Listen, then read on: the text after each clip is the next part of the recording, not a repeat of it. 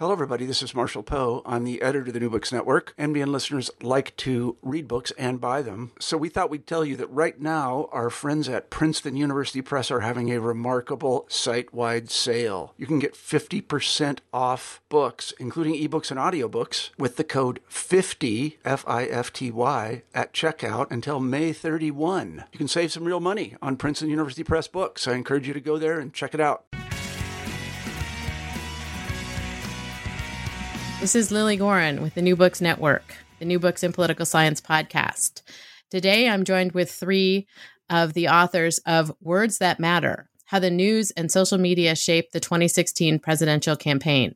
This book was published by Brookings Press in 2020. It just came out and is a fascinating um, cooperative undertaking by faculty and experts at Georgetown, the University of Michigan, and at Gallup.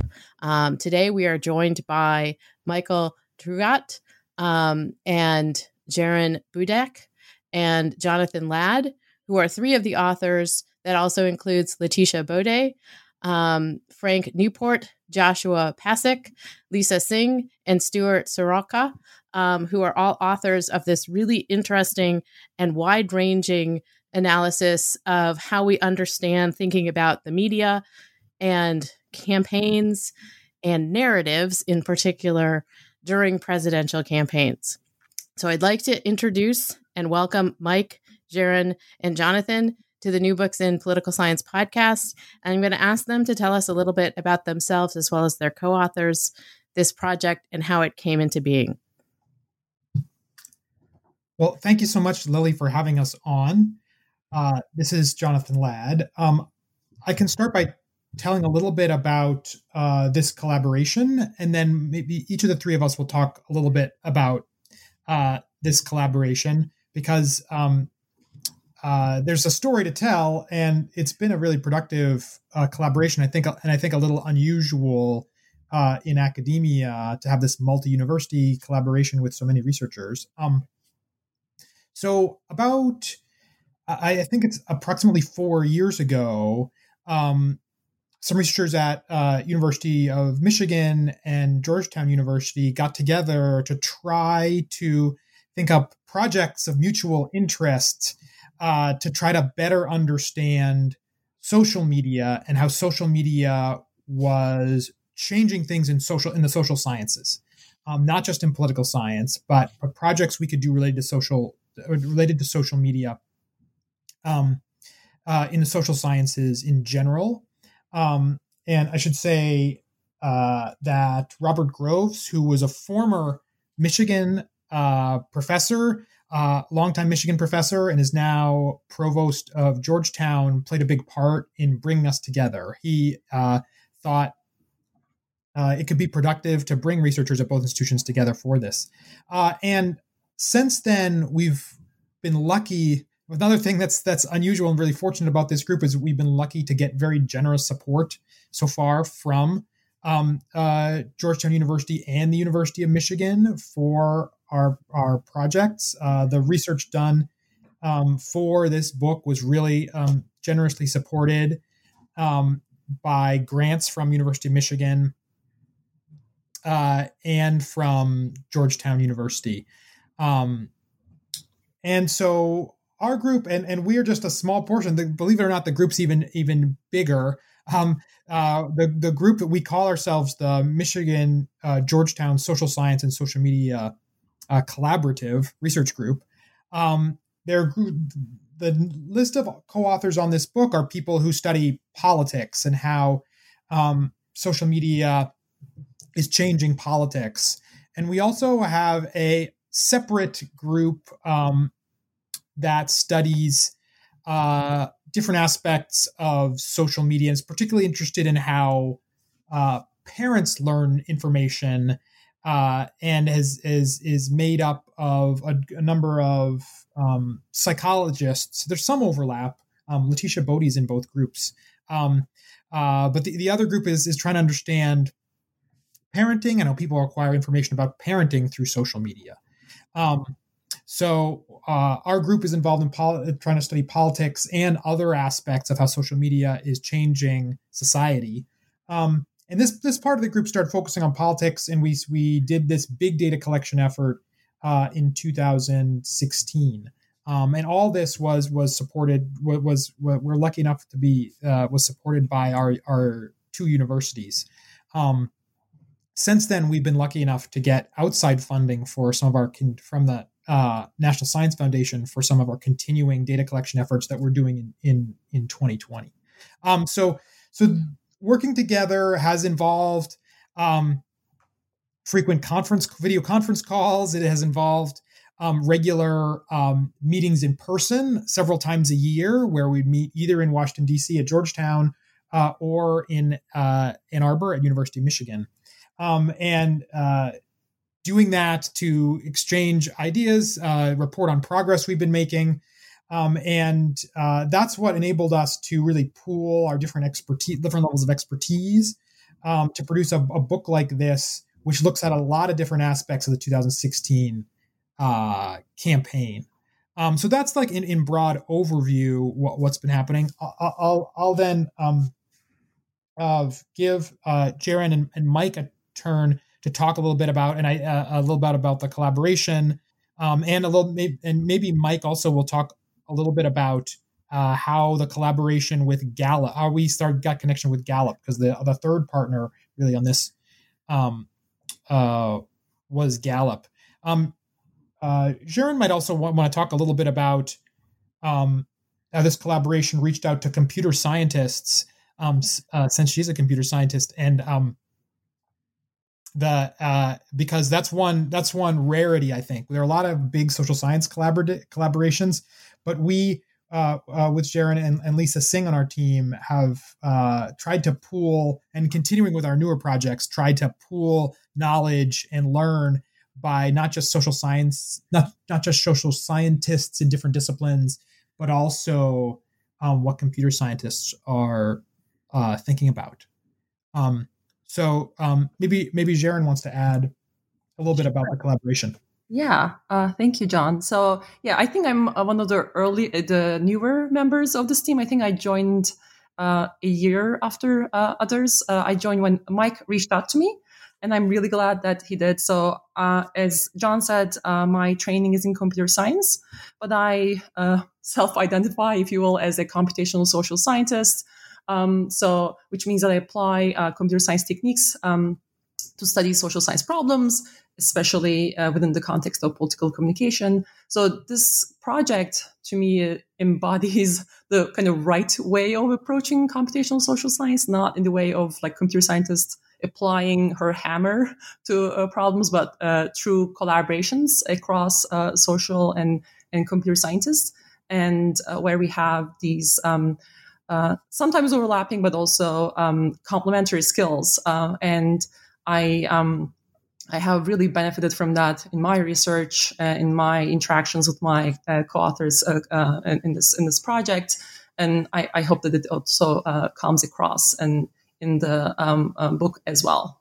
Um, so, right, I think that's just a little bit from me. I'm happy to elaborate more, but um, I think Mike um, was there from uh, the uh, uh, you know earlier times. And again, he he was the one that that got me involved in this project. So, uh, Mike, if if you have uh, things to add, that would be great. Thank you, Ceren. I'm Mike Traugott. I'm a political scientist. I study campaigns and elections, among other things. And for several years, uh, I was a Gallup senior scientist.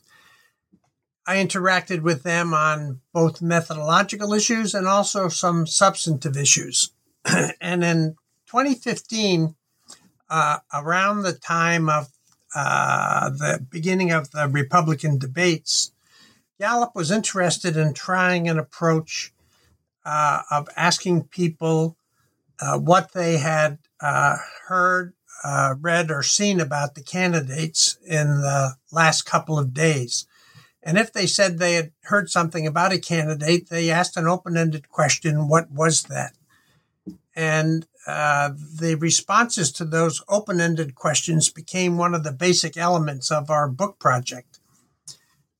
That uh, particular data collection in 2015 became a chapter in the book about the first uh, Republican debate.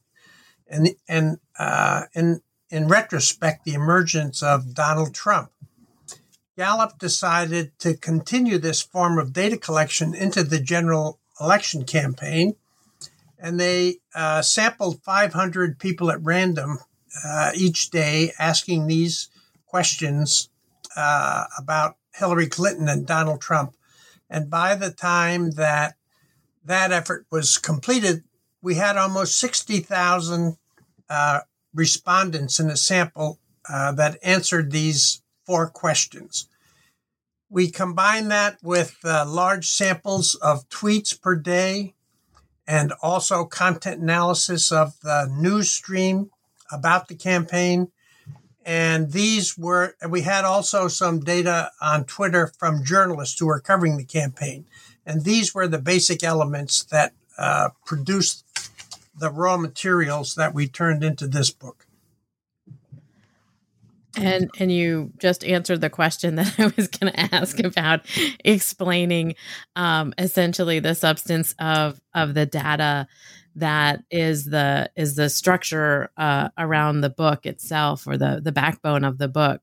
Um, so then I will take the three of you to the overarching question um, that drives the book, and that is embedded also in the title, "Words That Matter."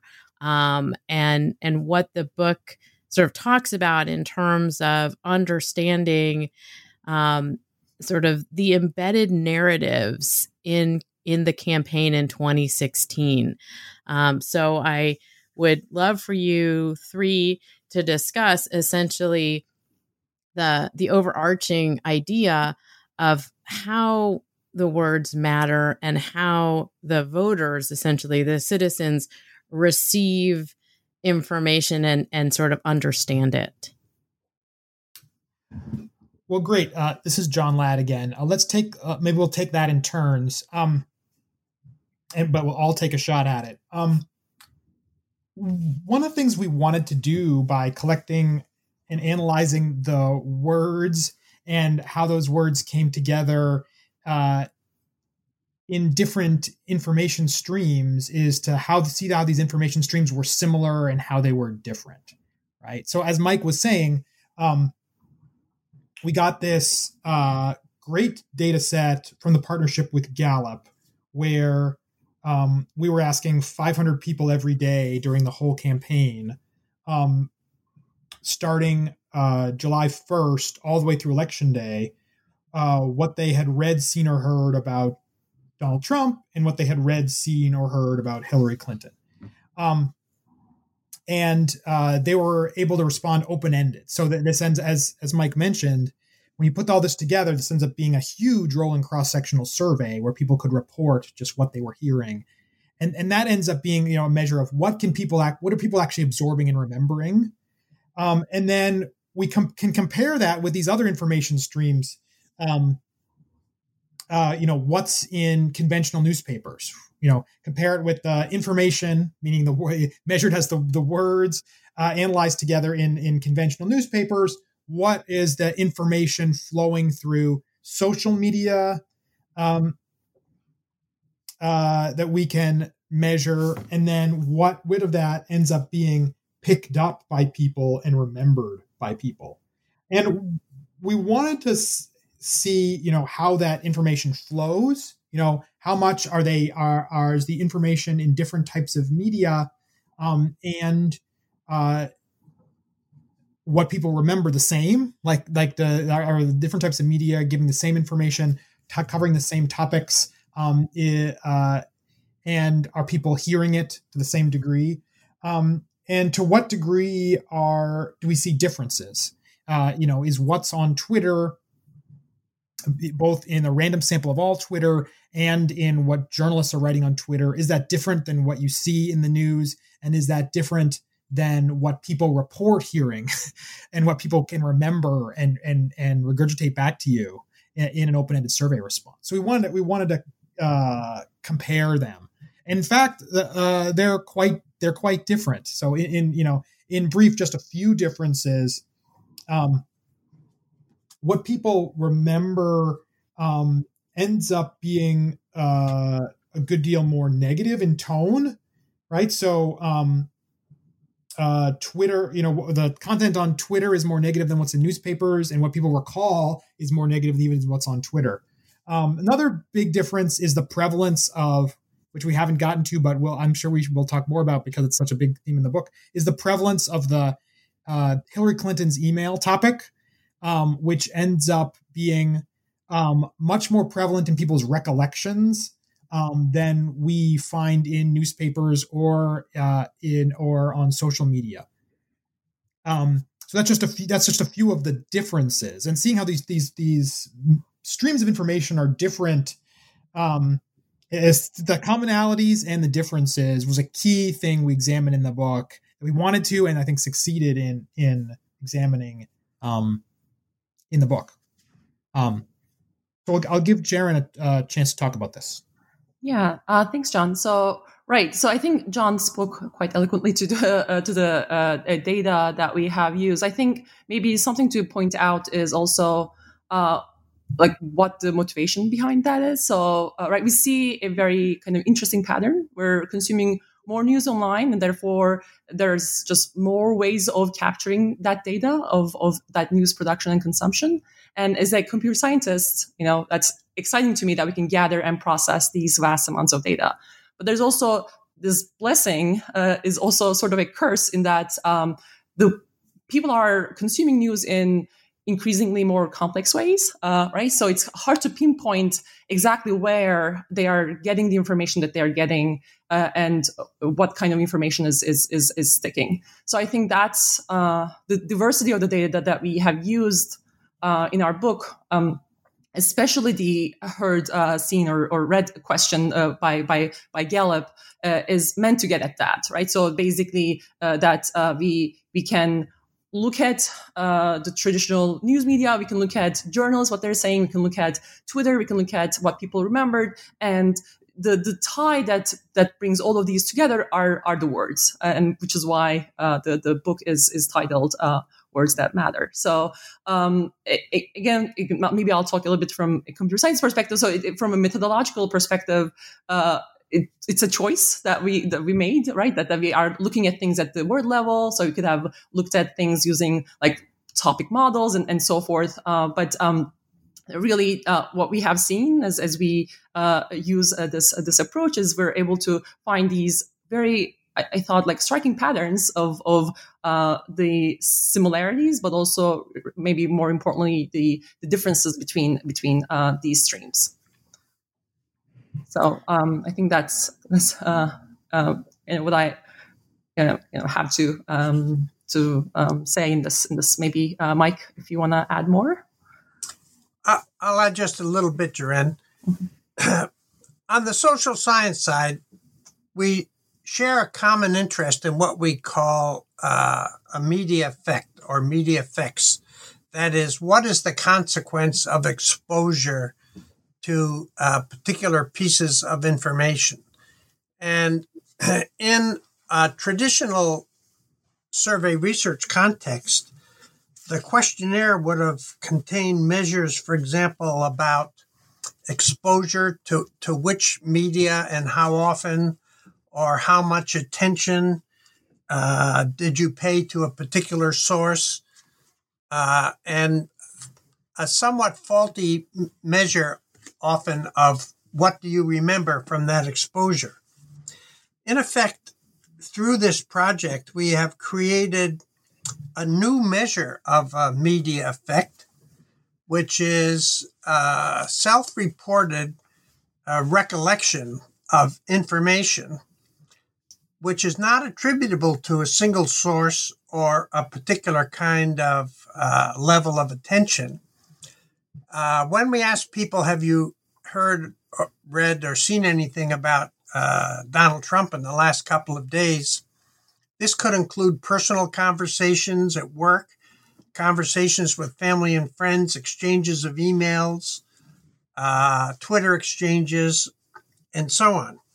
So we are less interested, we were less interested in the, in the particular source and more interested in the content. And because the content uh, was captured in these open ended survey responses first. Um, the meaning of words that matter uh, was taken on through, as Ceren mentioned, topic analysis, which words were most frequently cited or used, and also through sentiment analysis. Was there a valence associated with particular uh, words and, and phrases? So a lot of the book is organized around either particular topics from different sources or the sentiment of uh, these discussions or these recounted uh, kinds of information. And that is, I would say, the central theme that is present throughout the various chapters in the book. So I give it. Go, ahead. ahead. Um, I just I wanted to follow up on that because that is also where I found the book to be really fascinating in terms of um, again, not only as you note, the sort of new approach or sort of measure of of getting the information and the information itself, what it tells you, um, but also um, what you all sort of understood as you were dissecting the various components the threads of the the study. So you have this massive data set but you're also matching it to what is going on in social media and what's going on in the news media. And what i found to be interesting is as you say that there are sort of different things that came out of that. Um, in particular the question of hillary clinton's emails um, which gets an entire chapter and is threaded throughout the book. And how is this understanding distinct from other aspects of information that people saw during the 2016 um, campaign? Let me say something very briefly, and then I maybe will pass it off to to Mike to talk about this. Um, uh, well, one th- this is one thing that got a lot of attention from the book and you know we were generating um uh word clouds and other kind of simple representations of what we're getting in the rolling cross sectional survey during the campaign and the press picked up uh, some of our pictures and and um, uh, some of those you know went viral to some extent and um, Hillary Clinton used one of our word clouds from our from our rolling cross section in her book about the campaign, what happened. And so what, what struck a lot of people, I think, initially, even before we had we had written the book and really had a chance to even write about it, when people were just uh, seeing our figures, was how much people mentioned uh, email in those open ended in those open ended um, survey responses when they were asked, "What have you heard about?" Um, heard, read, or seen? I'm sorry about Hillary Clinton. Um, and it just dominated. And, and in, in some ways, it, it raises more questions than it answers. I think that's a good thing for a research project to do. And I think a lot of we have we have a lot of answers, but I think also the, the book raises as many questions as it answers, which is, you know, why was that so memorable to people? Um, and what ways is it, is it that there are unorthodox channels that they were getting that message, or was it just more memorable in people's minds for a variety of reasons you could hypothesize about? Um, uh, but for whatever reason, it, it was, it, it dominated. And for whatever reason, no topic dominated mentions about Donald Trump in the same way. Um, instead, you know, topics about what people had seen, read, or heard about Donald Trump would come and then go and not be mentioned. We mentioned mentioned for a week or so, and then and then it would go away. And we have a we have a chapter about you know how long um, uh, uh, events led things to be uh, the focus of what people were hearing about Donald Trump, and then how quickly they faded. And they did fade, and then the the email story never faded um, in what people were thinking uh, and recalling about uh, Hillary Clinton. Um, let me give uh, Mike a chance to talk about this. Well, there were there were a lot of uh, novel aspects of this project that would be associated with the data sources that we used, we we had some uh, initial hypotheses, but some things changed as we made observations in the data that were collected. Uh, and uh, there's a, a, particular chapter that was written by Josh Pasek about the life cycle of stories.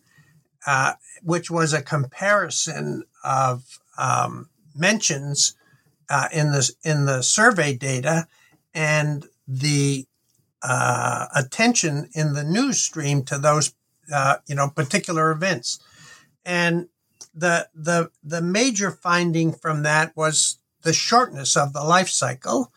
Uh, it for each particular event, uh, the, these are relatively important events in the campaign.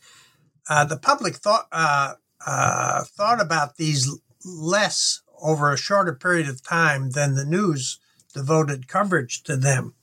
But um, the findings about Clinton and her emails were a striking juxtaposition to that, in the sense that uh, we found that in the topic analysis, emails or various manifestations of emails um, what were persistent in every week of the campaign except one as the most cited topic. And the one week where that wasn't the most cited topic about Hillary Clinton was when she had her illness around the uh, day where the memorial services for September 11th were held. And uh, the the emails were not a central uh, topic early in the campaign, but there were, uh, I mean, among Republicans, but there were a set of issues. Uh, she carried a lot of baggage uh, through the campaign that were associated with uh, her service first at the um, State Department then the disappearance of some of the emails, then the FBI investigation in phase one, and then the FBI investigation in phase two. So she was never able to uh, escape from this uh, public acknowledgement of emails as a central theme. And of course, the valence or the sentiment associated with uh, email message was negative. It's important to point out that Trump and Clinton were two of the least popular candidates to ever run for president of the United States. And while their visibility was high, uh, their their uh, favorability ratings never got above fifty percent uh, individually.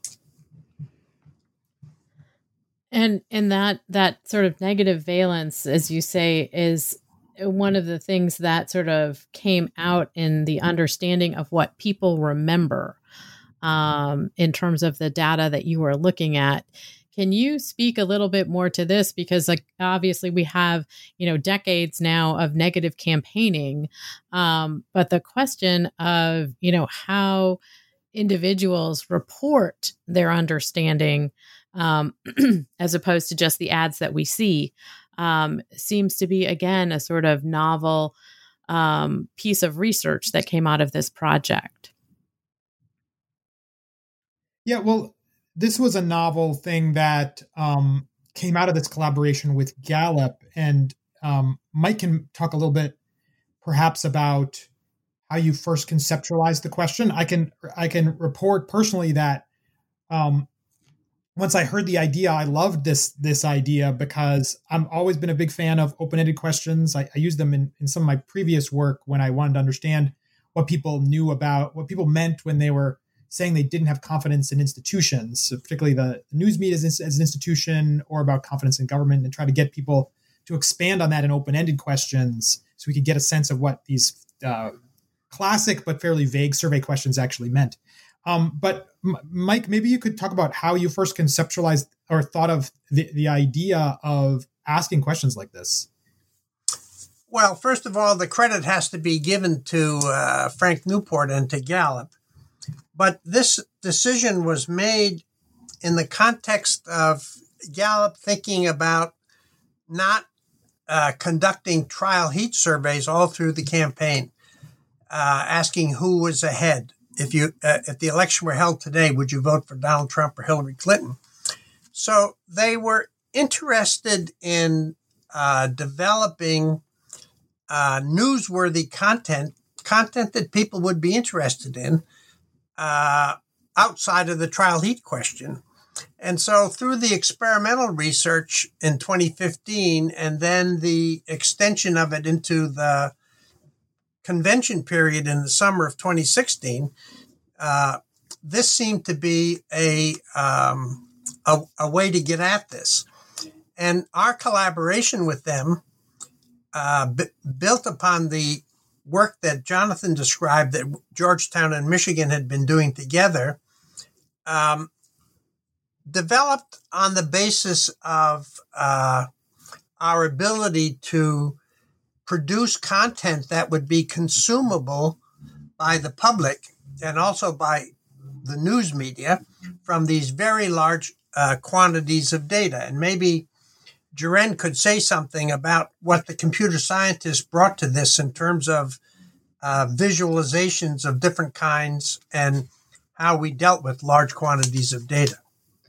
Um, sure. Uh, thank you, Mike. So, uh, right. So, I guess uh, as, as uh, Mike uh, has mentioned, uh, we're working with vast amounts of data, right? So, it's coming from not only traditional news media content, perhaps it's in a manageable scale, but we are also kind of make using um, Twitter content, tweets that are shared by people, as well as um, the content of the URLs that are shared in these tweets. So this fundamentally requires uh, uh, scalable approaches uh, to uh, to um, analyze uh, such such content. So that's that's I think where the um, um the value of this interdisciplinary um, effort comes into play. And I think it is also as I mentioned before, not necessarily just like kind of the hammer of the computer scientists or the fanciest approaches to to to throw at the problem, uh, right? So, uh, uh, but uh, focusing on uh, the the um, the um, approach uh, with the um, most impact. Um, so, I would say, kind of as a computer scientist, I don't think that we came in with our I know exactly what what what to do uh, kind of uh, uh, um, perspective, but really through communication. Uh, uh, with uh, with co-authors, where we were able to identify that, for instance, with the topic modeling, going back to that topic, so we could use latent Dirichlet allocation and so forth to to to handle these problems. But we were seeing that a some, somewhat simpler method of basically experts uh, coming up with a topic word list to define topics was a better way to to uh, describe them. So it really is a kind of back and forth and, a in an interdisciplinary um, uh, approach. I, and just going back to I think your question, Lily, about uh, the um, um, uh, negativity. I think that again ties back to this um, reality that we're living in, which is that again people are not necessarily kind of consuming uh, the uh, uh, news directly from news um, traditional news outlets, right? So if you look at the traditional news outlets, um, um, um, depiction of, of the campaigns and uh, and uh, uh, candidates, yes, they were uh, uh, negative, but not nearly as negative as Twitter. So that's already telling you maybe that's a level uh, of, of filtering that's maybe a, a playing a role there, but even more so for the kinds of things that people are remembering. So um, that again highlights the importance of not focusing on on one data source, but uh, looking at various different ways that people are exposed to information. And and I'm going to ask a, a follow up to that one as well in terms of um, the the way that you essentially unpeeled the onion in in the book in terms of looking at what is being reported in traditional media and then having an analysis of what is going on as much as one can understand what's going on in social media, how the stories and the information that we read um, in a newspaper or see in a nightly news program, and what, as you say, is sort of uh, um, uh, sort of enunciated more more negatively, possibly in Facebook um, stories or that people are passing around or on Twitter. Can you talk about how this part of the the study was sort of put together and and what it showed you more clearly? Well, I'll start by just saying I think there are two um, types of things I we wanted to understand how they and how they were related in different the streams, right? So like we wanted to see the relation, as you mentioned, Lily. Like when we wanted to see the relationship between um, what was on social media and and what was in uh, conventional media as measured in a series of newspapers and what people actually heard um, as as measured in our big uh, rolling cross sectional survey. And um,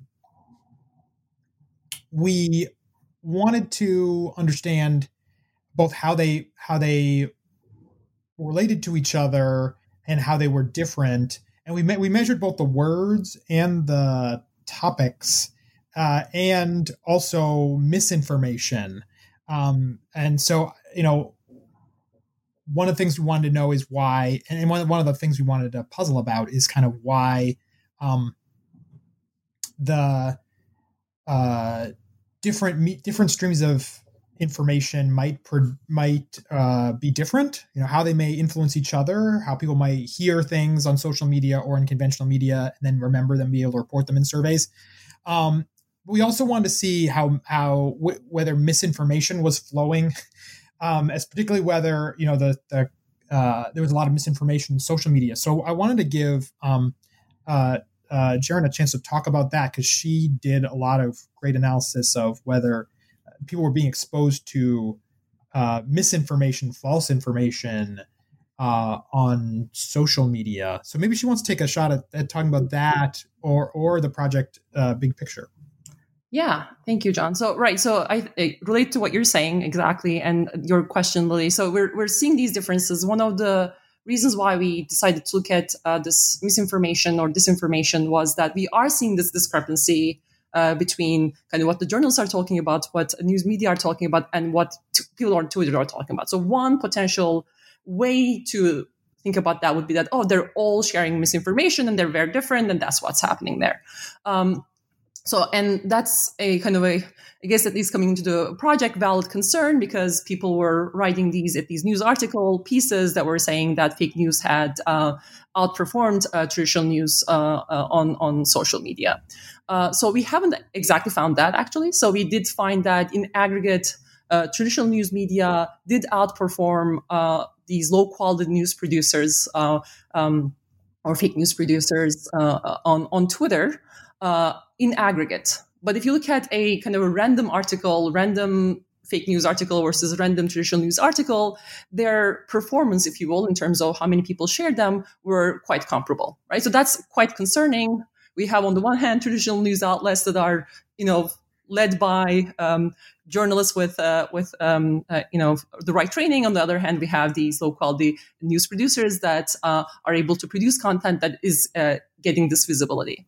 But again, uh, because we have this kind of large larger production by uh, traditional news outlets. In aggregate, they were luckily able to, at least as far as our analysis is concerned, outperform fake news. But we do see quite uh, a striking um, kind of, I would say, patterns.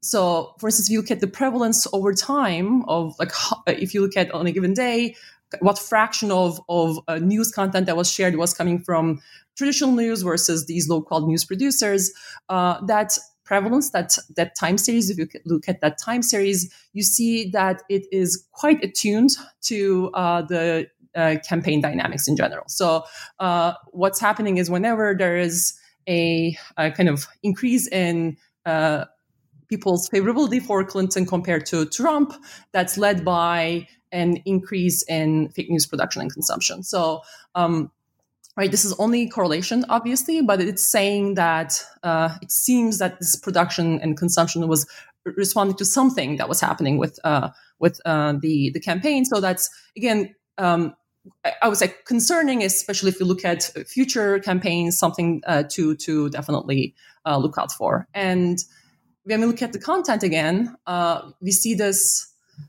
asymmetry between the two candidates. This is again something that is uh, across all our our chapters, I would say, right? So that the, the the story, the the um, the content about uh, uh, Clinton and Trump always show almost always show um, different patterns. So here again, we're seeing if you look at the words that were uttered by um, um, uh, the uh, Gallup interviewees uh, and tie that to content from traditional and fake news uh, outlets.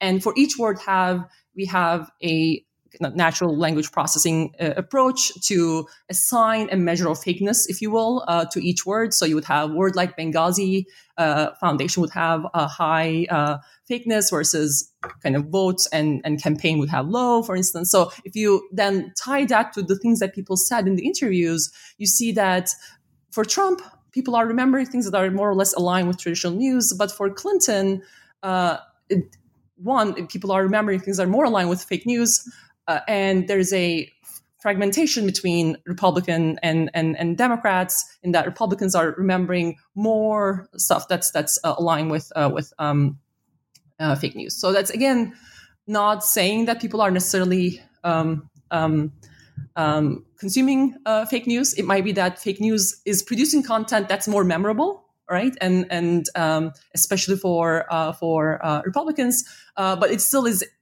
concerning that it's showing that maybe traditional news outlets were unable to uh, control the narrative, if you will. And we don't necessarily know why, right? Because we only know the content. We don't know what channels necessarily people consumed uh, that information, but it, it definitely um, is leading to kind of. I think that we should be looking out, looking at this uh, kind of uh, content and, and research questions in, in future campaigns as well. And so I wanted to to then ask um, a question. This is a, a a big study and a really thoughtful book that you know again has many contributing authors coming at it from different perspectives um, but i often like to ask my authors and i think you've implied some of the answer to this question what was surprising with regard to the research? Were there outcomes that you sort of thought might come and then you were confirmed in them? Or was there something that really jumped out um, in terms of seeing the data compiled and then analyzing it? Um, I'm happy to go first, uh, and then we'll we'll each take a shot at this. Um, I mean, the boring answer is that I was surprised with the same thing everybody else was surprised about. Uh, while we started putting up our first figures during the 2016 campaign, you know, I, I was surprised how much um, uh, the email story dominated what people remembered about Clinton, but no similar story dominated what people remembered about Trump. I get, and it's I guess it's really the contrast between Trump and Clinton that makes it so surprising. Um, in that, and maybe you could take it, think about it from the Trump side, right? Is that um, it appears to be the case, possibly because there's so much to remember about Trump. um, that it's hard for one anything to any one thing to dominate at least in 2016 like during the campaign in 2016 so that contrast, that that no story, negative or positive, but but particularly there's no there's no negative story stuck to Trump. Um, and I mean that I think surprised a lot of people, and I got to I admit it it surprised uh, me as well. And a second smaller thing is that that we didn't find that in in on Twitter and social media. Um, one, one of the things we're doing, and and I should I should mention, we are collecting data uh, for 2020. Our group is doing doing it again, and we're doing a more thorough data collection job in media content. Um, and we are even than we did last time. Um, and uh, we're trying to collect more where we think um, uh, well, well, we're trying to collect data on cable news, um, and we're trying to collect data on YouTube and some data on uh, conservative talk radio um, to try to see if the, some of the things we picked up in the in the open endeds about what people heard and remembered um, is is coming through there or or not, and that's a question we would be able to answer after we get our 2020 data back. Uh, Ceren, do you want to take a shot at this? Sure. Uh, I guess I don't know to what degree this will be a restatement of what John said, but I think it was surprising to me uh, the um, kind of consistency of the the stories that emerge from uh, these chapters as as uh, uh, as we have mentioned and you have also mentioned Lily that this is kind of a large uh, body of, of co-authors. So the way that we we you know um, um, tackle this is, if you will, is that like each person sort of was like, okay, I'll take the first stab at a certain question. And then the fact that people all came back and this, again, the co- concept of uh, emails, concept of this asymmetry uh, between uh, the two um, candidates was um, interesting um, uh, surprise uh, to me. Uh, so I, I, guess I would say that's the one kind of high level thing that that popped out for me. I would add just a couple of comments. One of them is uh, the argument could be made that Hillary Clinton was perhaps the most experienced and best qualified candidate to run for president based upon her prior work in, in government. And there was a lot of policy content to her campaign, almost none of which came through to the electorate.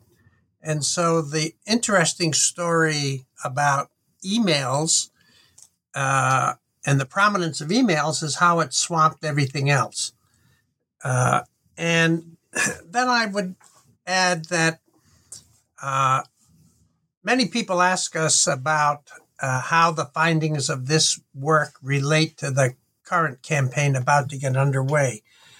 And I think that there are uh, two potentially interesting themes one of them is about the impact of foreign influence, uh, to which we don't really have a firm answer about the 2016 campaign, uh, based upon either the Mueller report or the various investigations in uh, Congress.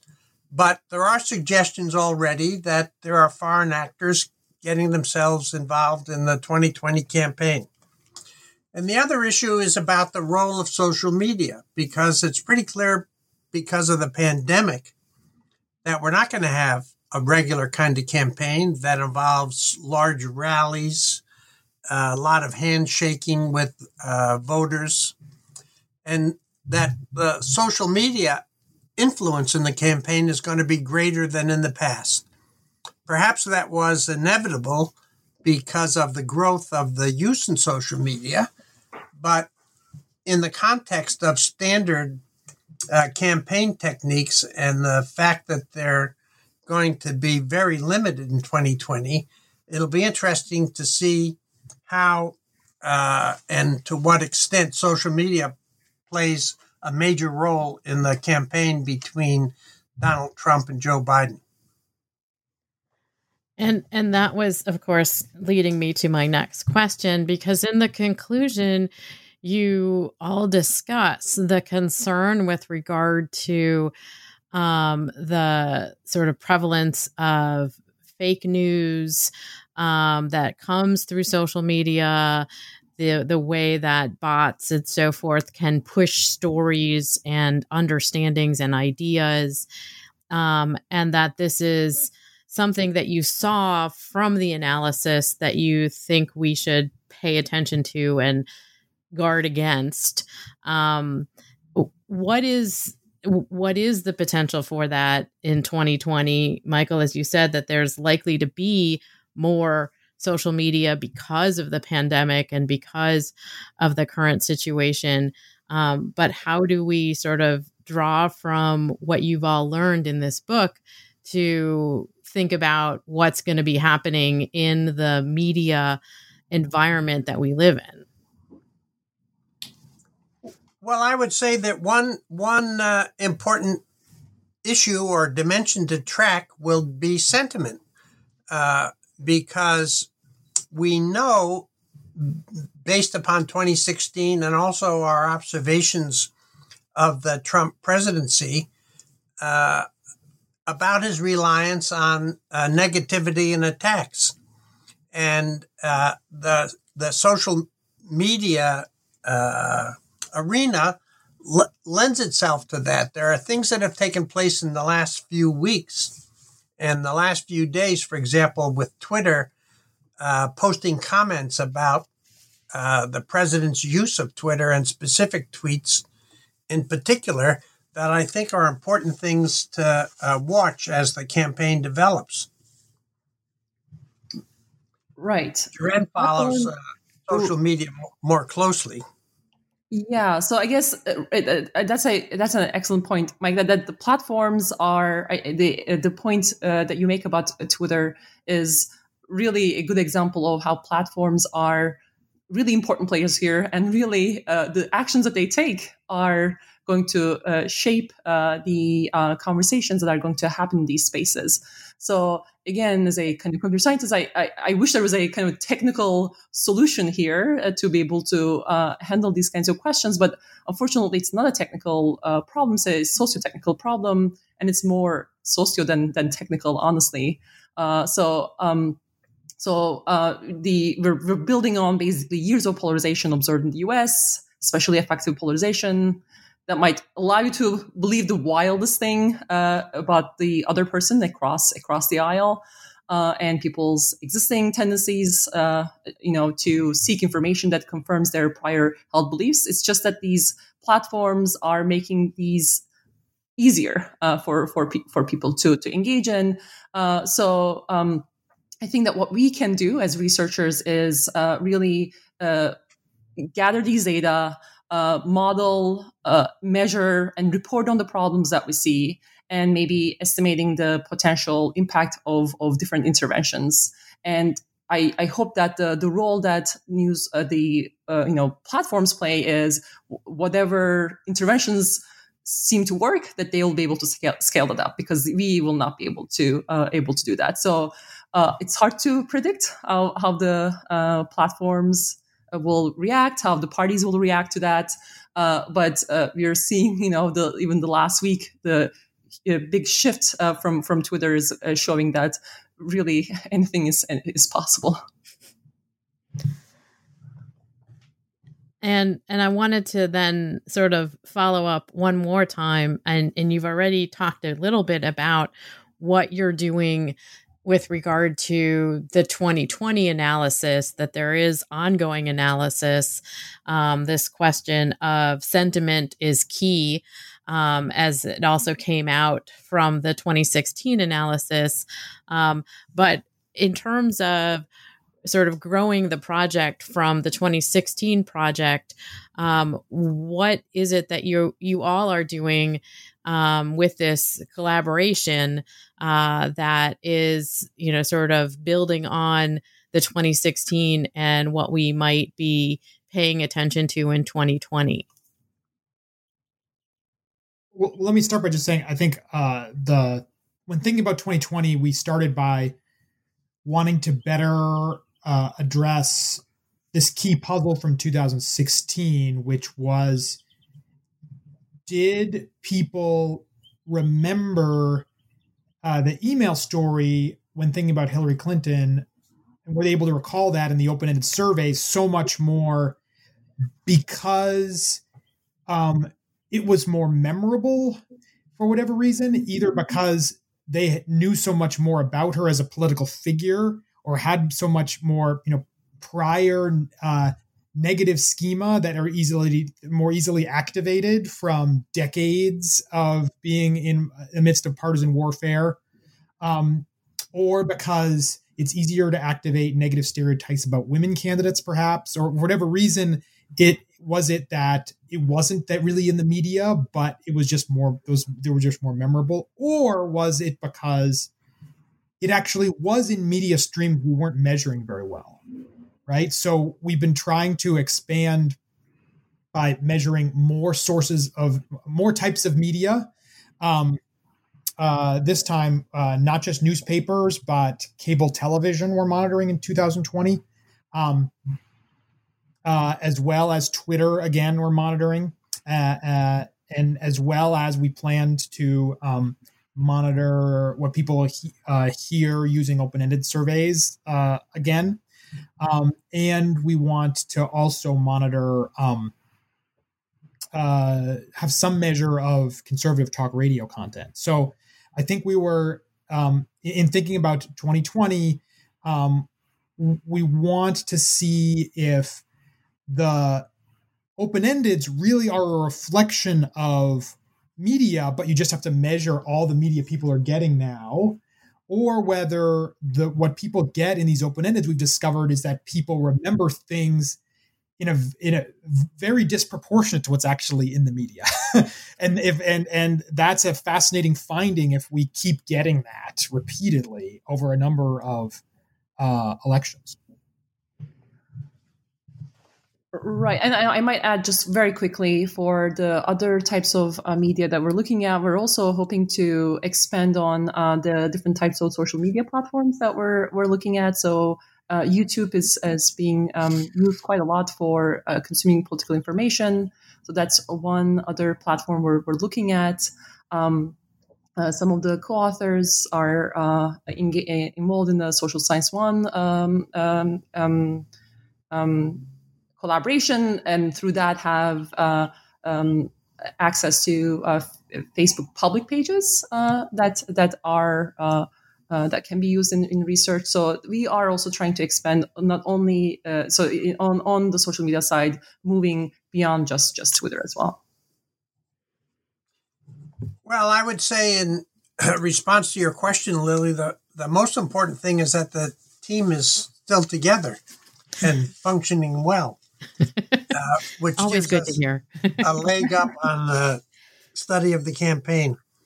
But one thing that's uh, become of increasing interest outside of the contest between Trump and uh, Biden is a set of systemic questions about the integrity of our electoral system and the validity of the results of the election, uh, beginning with uh, the current discussion about uh, voting by mail under the conditions of the pandemic.